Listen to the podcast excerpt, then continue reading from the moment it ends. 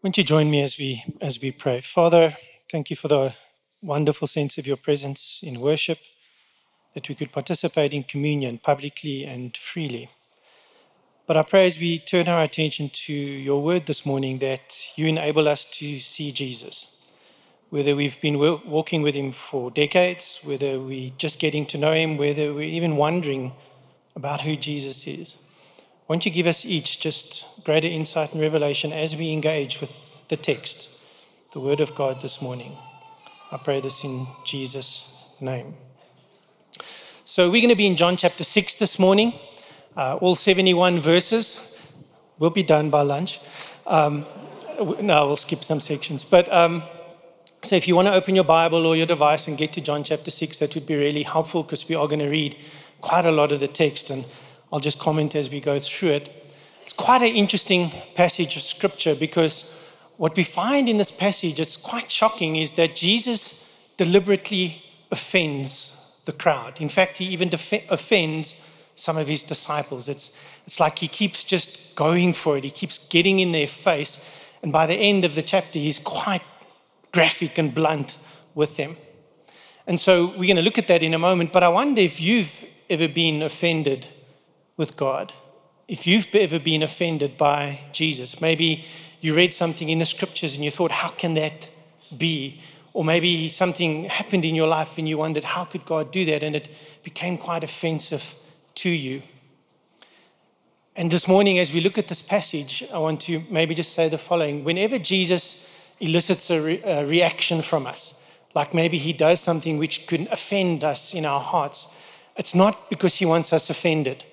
It's because he's calling for the response. Whenever Jesus elicits a reaction, he's calling for a response from our hearts. And that's actually what's quite deeply happening in this passage that we're going to study today is Jesus does a couple of miracles, but he's actually calling for a response from his disciples' hearts and his followers' hearts. Excuse me. So there's four big things that happen in these 71 verses. Firstly, we read the miracle of the feeding of the 5 it's a very significant miracle. Apart from the resurrection of Jesus, this is the only miracle that we find in all four Gospels. So, Matthew, Mark, Luke, and John, all four of them find that this particular miracle reveals something very important about Jesus. It's a significant miracle, and we'll look at how he miraculously feeds 5,000 people. That transitions quite quickly, and Jesus walks on water. The disciples go out in a boat, Jesus comes walking on water to meet them. And then, thirdly, we find in this passage also the first I am statement. In the Gospel of John, there's seven I am statements, which we'll, I'll mention just a little bit later. But we have what's called the bread of life discourse. It's the first part where Jesus goes, I am the bread of life. And he teaches that and he explains basically the miracle of the 5,000. What was the significance of that? And then at the end of the chapter, there's this Jesus calls his disciples and says, What are you going to do? And some turn away and follow him, but others, the 12 in particular, rise up and they uh, increase their commitment to Jesus. So, as always, when we read the scriptures, there's just some important background things and contextual things that help us understand, particularly what we're reading in this passage, better. It's interesting in verse 4, John is very clear for us that he says it was close to the time of the Passover, the Jewish Passover. Now, in the Gospel of John, uh, he probably mentions, the apostle mentions definitely, definitely three, some scholars think four, but definitely three Passovers. This is the middle Passover. When we read in uh, John 6 4, he says, The time of the Passover was near. Uh, so the Jews are starting to get ready to travel to Jerusalem for the most important religious feast. And so there is some imagery that points towards that. Um, but we also know that the crowds are gathering to travel. And so perhaps also why Jesus was able to attract such a large crowd, is because people were getting ready to travel and to move to Jerusalem. And so there's a bit of a timestamp that John gives. This is about the middle gospel, uh, the middle Passover. So this is about a year probably before Jesus gets crucified. John's helping us see that. And there's some religious context that he's creating as well.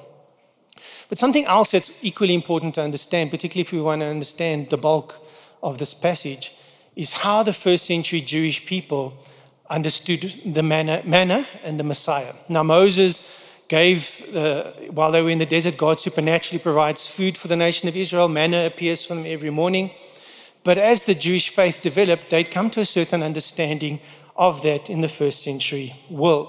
One of the ways they understood that and believed that is that they believed that in heaven there was a storehouse of manna that was held up. God had provided supernaturally for the Jewish people in the desert, but that at a later time in history, this storehouse of manna, this provision of God, would be unlocked. And that had evolved and developed to the point where they believed that manna and the Messiah were linked, that this storehouse of manna would be unlocked when the Messiah comes. And so when Jesus comes and he miraculously multiplies bread, that's what's going on in their minds. Is he the Messiah? Is he the one? Is he unlocking the storehouse of heaven in this place? There's also some illusion um, in 2 Kings 4. Elijah also he gets some loaves of barley and he, it's insufficient for the number of people. It says in 2 Kings 4 there's about 100 men with him and he feeds the the, them this bread and it's not enough for them, but the bread also miraculously gets supplied. And in the story of Elijah, it's noted specifically that there was left over. And so there's also this idea that when the Messiah comes, he's going to not only unlock the storehouse of manna in heaven, but also it's going to be more than enough. There's going to be this abundance that comes. And so as we start engaging in this passage, we must see that Jesus is deliberately taking these um, religious images and religious history of the Jewish people and he's recreating them and he's redefining them and explaining also actually how he fulfills it all. Uh, the walking on water, we'll talk about it a little bit later, but that's very important. So let's just start overviewing the text. We're only going to start reading the actual verses a little bit later.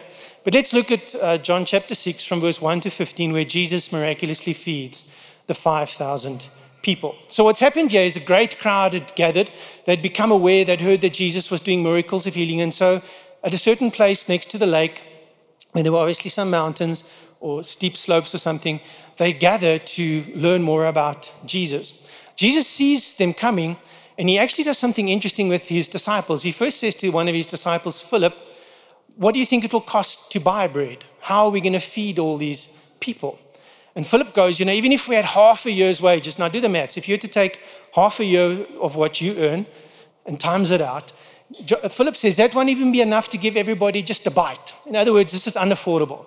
Now, Philip has a certain view of resources, and we don't have time to teach all of that, but he tries to solve problems in a very natural way, in a normal kind of way. But there's another disciple there, his name's Andrew. Now, Andrew is interesting in the Gospels. He's always introducing people to Jesus. Wherever you meet Andrew, and he brings this little boy to Jesus, and he says, Here's a boy with five barley loaves. Now, barley was the cheapest grain. It was the, kind of the staple food of the poorer people. And the region, Galilee, that this miracle takes place in, is a poorer region of Palestine in the first century world. So, you know, your wheat would be your high quality grain that would make nice food, like bread, like we're used to today. But this was the poor man's bread. And he only has five loaves. Now, probably a meal would have been about three loaves. So his mother had packed for him five loaves and two fish just so that the bread wasn't too bland. In fact, John specifies and he says, two small fish. Okay, so this is not the one you pose for the photo with. These are the little ones you slip into the baskets that your son's got a snack. But Andrew says, but what can be done with this? So Andrew's has got this view of what's, what's available to us and what can Jesus do with it. It's a completely different view. So Jesus comes and he orders the crowd, he creates order, and he gets the people to sit in groups. And then he gives thanks, just as Letitia read earlier. This was this habit of Jesus that when he took bread, he broke it. The Eucharisteo is the Greek. And he breaks it and he starts distributing it. And the more he gives, guess what? The more there is. The more he gives, the more there is. Eventually, it says about 5,000 men. Maybe the woman just watched. Or John was just talking about everything. But it says about 5,000 men ate. And then, just like in the time of Elijah, Jesus orders the disciples and says, Don't let anything be wasted, collect the leftovers and there's 12 baskets left. And now everyone in the crowd's buzzing. Is this the Messiah? Is this the storehouse of heaven? And we want to pick up when we want to read verse um, 14 and 15 from the text because we see here Jesus, uh, the reaction of the crowd to this miracle. You can see that the messianic buttons have been pressed. They're starting to switch on. So let's read together John chapter 6, verse 14 and 15.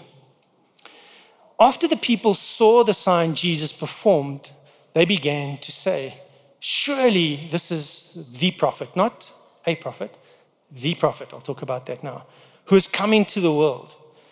Jesus, knowing that they intended to come and make him king by force, withdrew again to the mountain by himself. And this is where the background helps us understand some things. So the people, firstly, tried to define Jesus by their religious expectations. This was actually quite biblical. In uh, Deuteronomy 18, we're not going to read it, but from verse 15 to 19, Deuteronomy 18, 15 to 19, Moses is speaking. Moses, the one who had given Israel the law, the words of God, he'd taught them God's will and God's purposes. Moses writes, and he says that in later times, God will raise up another prophet who will, like me, come and he will teach you. And the text goes on and it actually says, and God will hold everyone accountable who hears his teachings. And so the Jewish people have got this biblical expectation and they're going, Jesus is, he's that prophet. He's the one. Is this the one that Moses spoke about? Another one like Moses is actually the connotation that they had. He's bringing that to them. And so they have these religious expectations. But Jesus also knows, verse 15, that they now want to take him and make him king. And John is so entering, he says, make him king by force. Because they're going, this is the Messiah. And they had a certain expectation of what this meant. They thought the Messiah would be a king who would come, and in the first century world, he would defeat their oppressors. He would kick the Romans out, and he would establish Israel as chief of all the nations. You would do many miraculous things. And so they're going, He's the prophet, He's the king. They have political expectations of the Messiah. Now they're taking both their first century religious expectation and their first century political aspirations and they're putting them on Jesus. And here's the interesting thing Jesus will have none of it. He walks away, he goes into the mountains, he won't let them do it. Now, partly because he understands his purpose, partly because it's not time, partly because their expectations weren't correct, they weren't big enough. And so Jesus refuses to be framed by the people's expectations, by the people's needs or their models. We'll see later he's going to define himself, he's going to frame himself. But it's very important that as we read this today, we also give some consideration is how am I framing Jesus? How am I defining Jesus? What am I wanting to make Jesus part of in what agendas I have? And this interesting thing about Jesus, he just won't be boxed. He won't fit into our neat little packages that maybe we create for him. So, what happens next in the text, we're not going to read it, I'll try and just talk you through it is Jesus goes away into the mountains so the crowds can't find him. And as it gets late in the evening, the disciples get into a boat and they go away. Now, the crowd's very clear. Jesus is not in the boat. The disciples have sailed away without him. So, in their minds, they're hanging around in the area because he's here somewhere. Interesting thing happens. It's the, wind comes up, it gets a little bit stormy on the lake, and it says the disciples are rowing. So, they're working hard. They've probably rowed five or six kilometers. Anyone here done that? That's work. I think. I haven't done it, heard about it. Okay.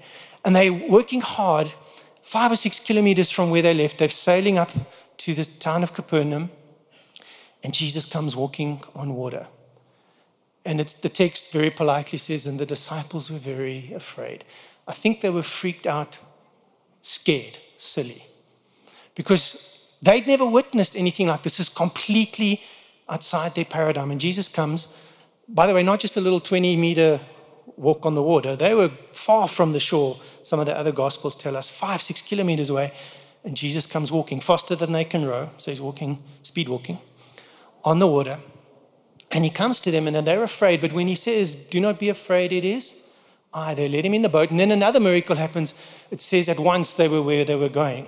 Because they were only probably about halfway where they wanted to go. And then suddenly, when Jesus gets in the boat, they arrive. So there's a number of miracles that happen here. And this is also a sign where it shows that Jesus is master, he's Lord over created order, over natural law. He is not bound by it, he, he's above that.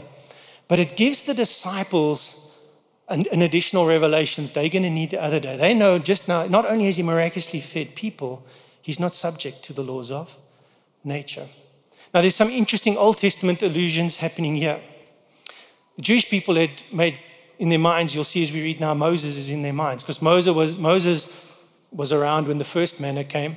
That was one of the big things that the Jewish traditions attributed to Moses. He fed, or he arranged with God at least, that the nation got fed with manna. The second big thing, that miracle that Moses did, was that he opened the Red Sea, struck his staff in the sea and opened it. And there's some thought by scholars here that what's also happening here and why John includes this is Jesus doesn't just open the water, he just walks right over it. So There's someone here who's greater than Moses, is what's starting to be formed. But meanwhile, it's now morning and the crowd wakes up and they start going, Where's Jesus? And he's not here and they can't find him anywhere and they know he didn't leave by boat. And John tells us that some other people came from Capernaum and they said, No, but he's there. And so the crowd moves to Capernaum. And that's where we're going to pick up the story. John chapter 6, from verse 25 all the way to 59. It's, actually, it's called the Bread of Life Discourse. It's where Jesus talks about being the bread of life. And what I'm going to do, I'm kind of going to break it up into different sections. Um, and there's different ways you can do this. What I just want to do this morning is I'm kind of going to use the behavior of the crowd and how people were responding to Jesus to, to just uh, uh, create an outline of the text. So the crowd's wondering where Jesus is, and they come and they find him now in Capernaum. And so we find that the crowd is somewhat suspicious. They actually come to Jesus in verse 25 and they say, When did you get here? How did you get here? What's going on here, Jesus? And in the suspicions, Jesus has an agenda and he says, You came to me, he's very clear, he says, You didn't come to me because of the sign. In other words, because of what the feeding of the 5,000 meant. You came to me because I gave you bread. You came because of your physical needs. Now, this is important. Galilee was a poor area, and Jesus did have compassion, and he did feed the poor. That's part of it's real. There is a social consciousness, if you will, yeah, of Jesus in action. But there's also more that Jesus wants to show, and that's what he's going to explain in this discourse for us. And actually, Jesus said to them, Don't worry so much about food. Food's important, you need it. But what you actually need to be concerned about is things that give you eternal life. And I'm the one who will give you that. And so let's pick up eternal life should have priority. And in response to this brief interaction, and now we'll read together quite a bit in the text, in verse 28, the crowds actually then ask Jesus a question. You're saying it's not about the bread, you're saying it's actually about not just temporal things, it's about eternal things. The crowd asks Jesus a question, a very revealing question. And so let's read together verse 28 to verse 34. Then they, the, the crowd, ask Jesus, What must we do to do the works God requires? Remember, Judaism in this time is a works based religion. It's laws and efforts and rules. What are the works we must do? What does God expect of us so that we can get eternal life, that we can be raised from the dead or be with Him forever? Okay. They asked him, What must we do to do the work God requires? And Jesus answers very definitively, he says, The work of God is this to believe in the one he has sent. They were expecting a list, obey the Ten Commandments. He says, if you want eternal life, the one thing, the only thing you must do is to believe in the one he sent. And now he's going to start referring to himself as he goes. Verse 30.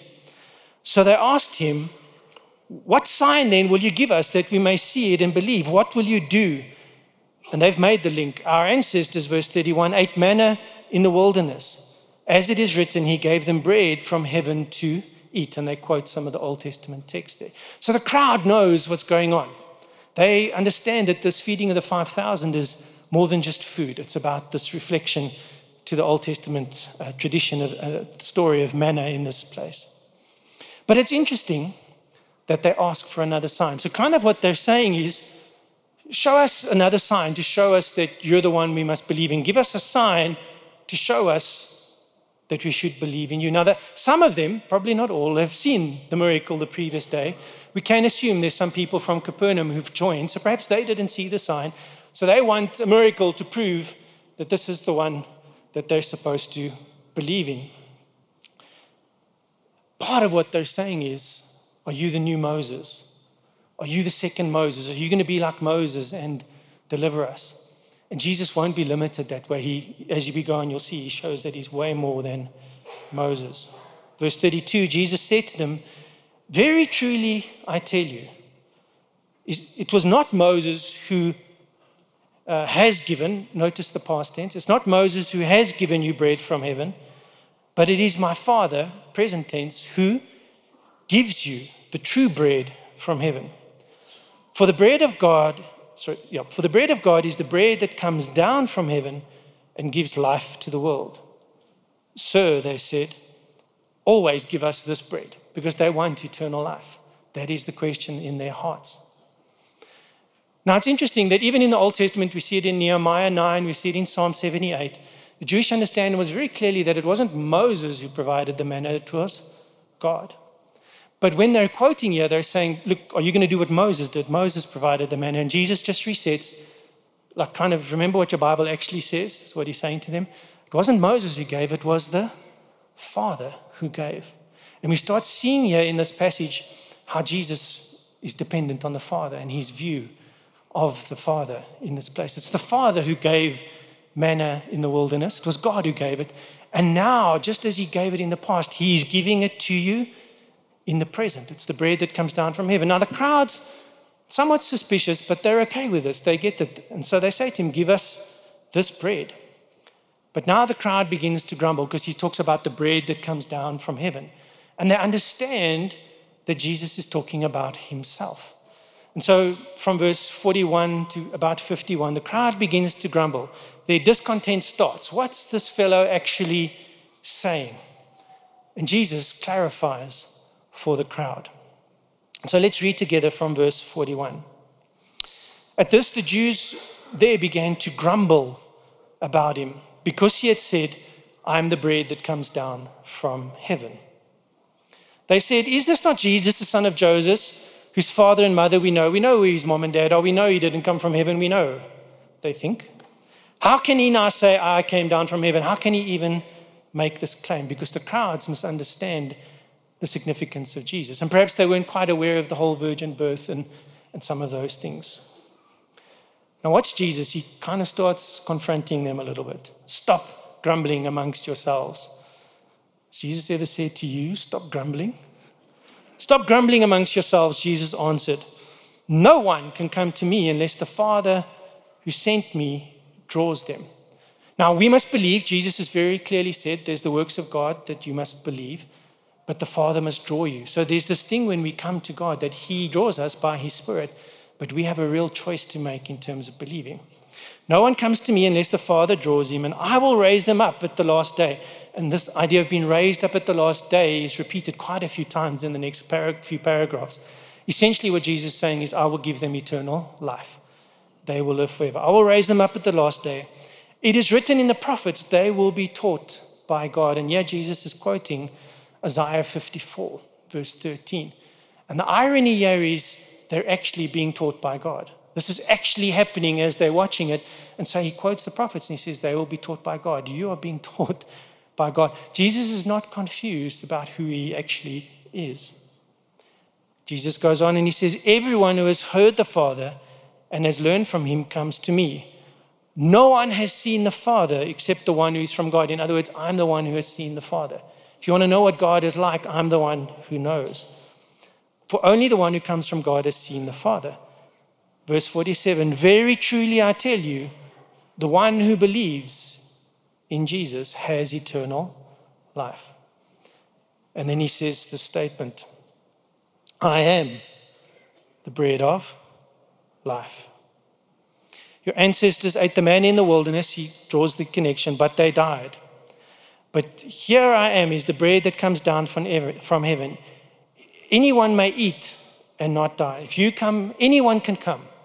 Anyone can come and believe in Jesus and they will not die. I am the living bread that comes down from heaven. Whoever eats this bread will live forever. This bread is my flesh, and I will give it for the world. And so earlier on in, in verse 35 is actually the first place where Jesus says, I am the bread of life.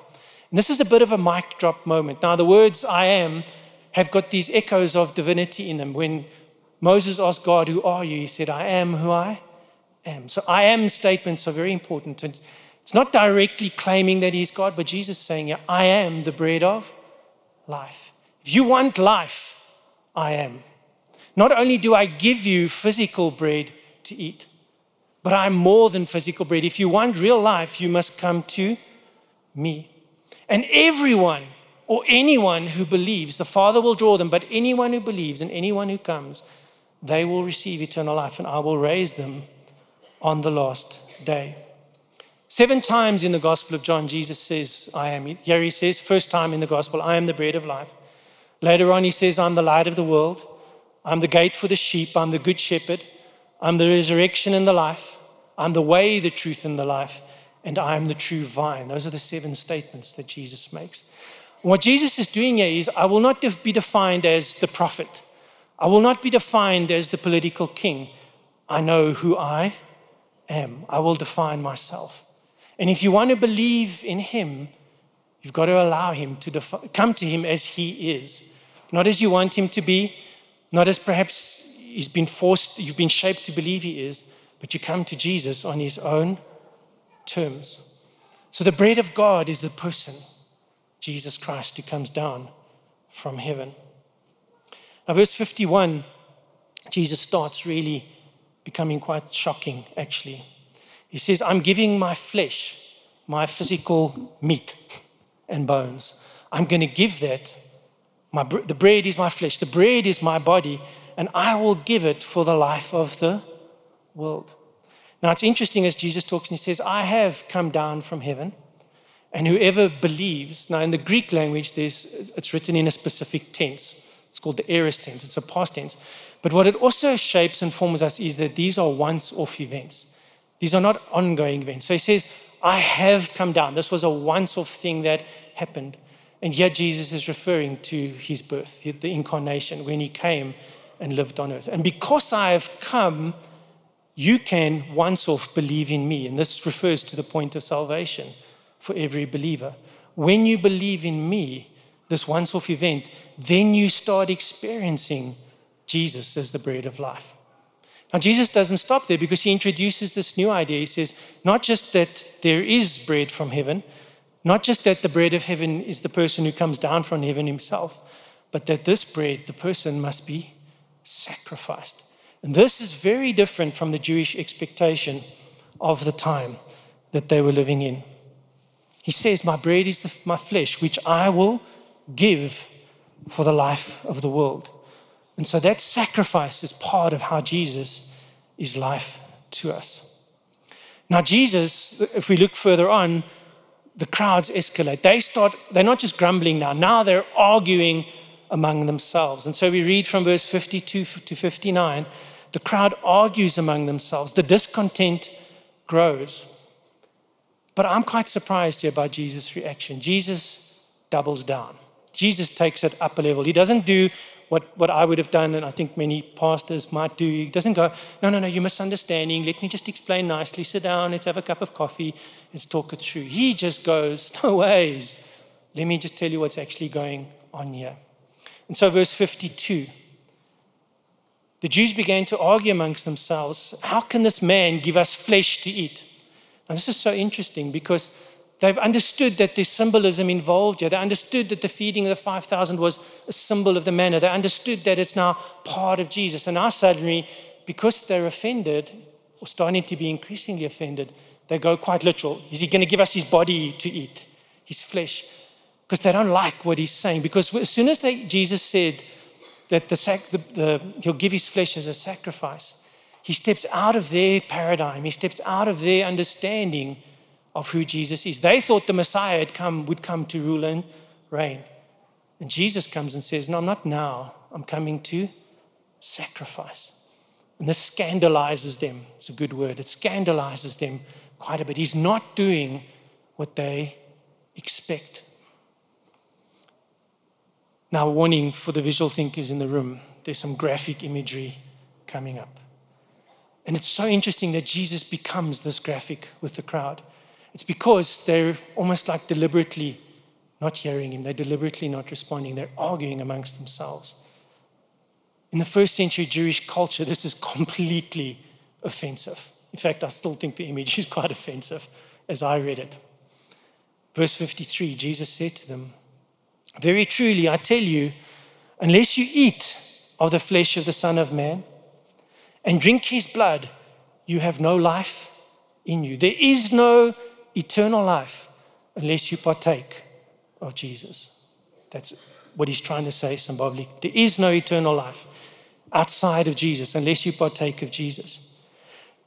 Whoever eats my flesh and drinks my blood has eternal life, and I will raise them up on the last day. For my flesh is real food and my blood is real drink. It's true life. Whoever eats my flesh and drinks my blood remains in me, and I in them. Now, that those words he's going to pick up again later on, John in chapter 15. But if you do not partake in Jesus, you cannot remain in him, and he cannot remain in you. Just as the living Father sent me, and I live. So, in the same way that I live under the Father, um, so is the one. Who, so the one who feeds on me will live because of me. We replicate the same pattern. This is the bread that came down from heaven. And I imagine Jesus pointing at his body and going, This is the bread that came down from heaven. Your ancestors ate manna and died. And that's the truth. They died in the desert. But whoever eats of me will live forever. The way to eternal life is through Jesus Christ. And he said this, all of this, while teaching in a synagogue in Capernaum. And so there's this progression that has happened through this chapter. Jesus provides earthly bread, barley loaves, miraculously. But he tells them that there is a bread that comes from heaven, and the association of manna is built. He then tells them that this bread is the person. He's the one who come down from heaven himself, that he is the bread. Not that he just gives bread, but he is bread. And just like bread must be consumed to give life in the natural, just as you eat bread or pap to be consumed in the natural to give life, so you must consume, you must partake of Jesus' life. And that life is his sacrifice on the cross. I give my life for the world, I lay down my flesh for the world. And so Jesus' life is a sacrifice. This is scandalous to the first century Jew, as I mentioned. And they respond, they get angry. Now, some scholars debate these passages and the graphic imagery, and they say they see some elements of the communion language, like we celebrated it there this morning. And I think that's there. It's Passover season, there's this idea of sacrifice that's in the minds. But it's interesting, John doesn't say, This is my body given for you. He's saying, This is the flesh. He intentionally chooses a different word. Chapter 1, verse 14, uh, Prof. Eleanor taught on it so amazing in the Bible school this morning, where Jesus came in the flesh and he dwelt among us. And so there's this reference to that he came as a real human, fully God, fully man, and he paid the price and he gave the life. So I think these words are pointing to more than just a communion formula, they're pointing to Jesus' death, his sacrificial death for us. So imagery beyond the Passover. And so I think what Jesus is saying is unless you assimilate me, assimilate my words, it will become clear in a moment into every aspect of your being, you will not experience life as God intended. You will not experience eternal life for sure. Unless you partake of the death of Jesus Christ, you believe. What is it to do the works of God? To believe in the one that He sent. Unless you do that, there is no life. And the chapter comes in for a closing because Jesus' disciples, verse 60 to 70, we'll look at now. Jesus' disciples respond. Some respond, and it's like a low light. Some just turn away. It says his disciples turn away and don't follow him. And then he turns to the 12. We'll read it now. But they step up big time, and it becomes quite a high point in the gospel. So, John chapter 6, verse 60 to 70. On hearing it, many of his disciples said, this is a hard teaching. Who can accept it? I so wish this verse had said, many of the crowd said. Because we would understand, as we see later, that some would turn away. But it says many of his disciples. Jesus didn't have just the 12 disciples at this time. There were a couple hundred disciples that just started actively following him. And they say, This is a hard teaching. Who can accept it? And I read that and I thought, Why did they say that? Surely, I mean, they're disciples. They must get this. And I think it's because he's really challenging their view of the Messiah. He's challenging their view of who he, they, sorry, who they expected him to be. The fact that he said, I'm going to give my flesh, the Messiah is going to come as a sacrifice, was very hard because their whole lives they'd heard something different. Their whole lives they'd probably even been taught something different. And now Jesus comes and he turns it all upside down. And this is hard. Verse 61 that his disciples were grumbling about this. Not the crowd that's grumbling, it's the disciples. Jesus said to them, Does this offend you? He knows he's being offensive. He's not confused. He's gotten right in their face. And then he says, What if you see the Son of Man ascend to where he was before? Now, this happens later that he does ascend, but he's going, Will that offend you too? If you see me going back to my Father, if you see me going back to heaven, I've told you I'm going to give my life as a sacrifice. If I go back to my Father, is that going to offend you too? Is that going to be too far for your sensibilities? The Spirit gives life. In other words, the words He spoke. And the Spirit gives life, and the flesh counts for nothing. The words I have spoken to you, they are full of Spirit and life. They come from God. You are being taught by God, Isaiah 54. Yet there are some of you who do not believe, and John interprets this. For Jesus had known from the beginning which of them did not believe and who would betray him. So John's very clearly going, even here, a year before the final Passover, the year before the crucifixion, Jesus knows one of his disciples is going to betray him. He's got foresight. For Jesus had known from the beginning which of them did not believe and who would betray him. He went on to say, This is why I told you that no one can come to me unless the Father enables him. The Father must draw people. Then the sad, sad verse, verse 66. From this time, many of the disciples turned back and no longer followed him because he did not fit their messianic mold. And sometimes people come to Jesus with a specific picture or mold, and Jesus doesn't fit that, certain expectations. And then some redemption, verse 67. You do not want to leave me too, do you? Jesus asks the 12. And so obviously he was speaking to some disciples in general, and then he turns to the 12 and he says, Do you also want to go? Is this too much for you? And then Simon Peter, always Peter. Simon Peter answers and said, Lord, to whom should we go? I've said those words in my life when it's been when I've gone through some difficult things. I'm going, oh, is this, is this like so much? But where will I go, Jesus?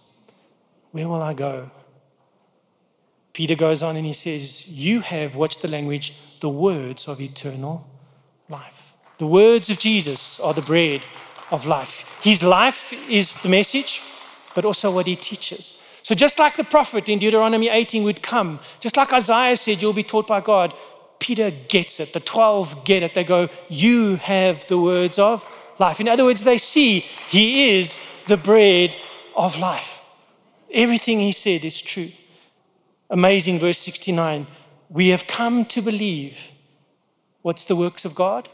To believe in the one He sent. We have come to believe and to know that you are the Holy One of God. You are the Messiah. You are who you say you are. Some of the other Gospels, Jesus commends Peter. And then Jesus here just says in verse 70 Jesus replied, Have I not chosen you? Yet one of you is the devil. And there's this massive contrast that's going on in the heart of Jesus. He's so excited about what Peter has said, but he knows that not everybody is going to follow him truly. So the disciples get it. So, how does this apply to us? And worship team, you guys can join me today. I think this passage very clearly is an encouragement to partake of Jesus, to eat his words, to participate in who he, learn about who he is, learn about his life, learn his teachings. But remember, he's more than Moses. He isn't Moses version 2. He's way more than Moses. He does more than Moses could ever have done. But in this passage, there's also a very clear warning not to misappropriate Jesus. Don't take Jesus and put him in your box. You need to take Jesus on his own terms. One of the commentators on this passage, his surname is Burge, he says, When we take Jesus by force to serve as a pawn in our religiously sanctioned political program, we are no different from the crowds in Galilee. And I wonder what program we have defined for Jesus in our lives. We do not get to control and define Jesus for our ends. No matter what spectrum you're on, left or right, political spectrum, left or right, you cannot define Jesus on your own terms. Social spectrum, left or right, you cannot define Jesus on your own terms. Religious spectrum, left liberal or conservative. You cannot define Jesus on your own terms. Theologically, you cannot define Jesus on your own terms. He will define himself. I am the bread of life.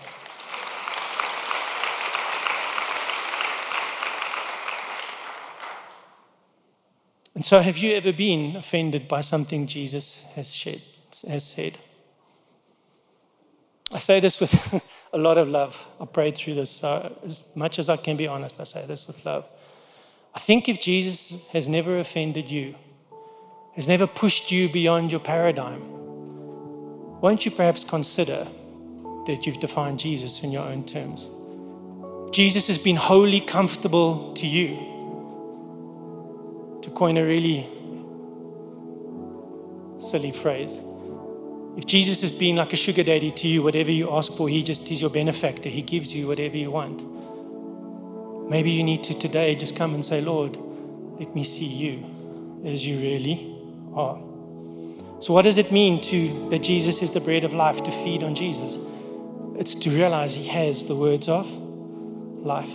We don't follow our religious forms and religious systems and structures. We live to live with it, we live to pursue a daily encounter with Jesus. We live to pursue the I am who steps into my life, and I find that He's more than enough.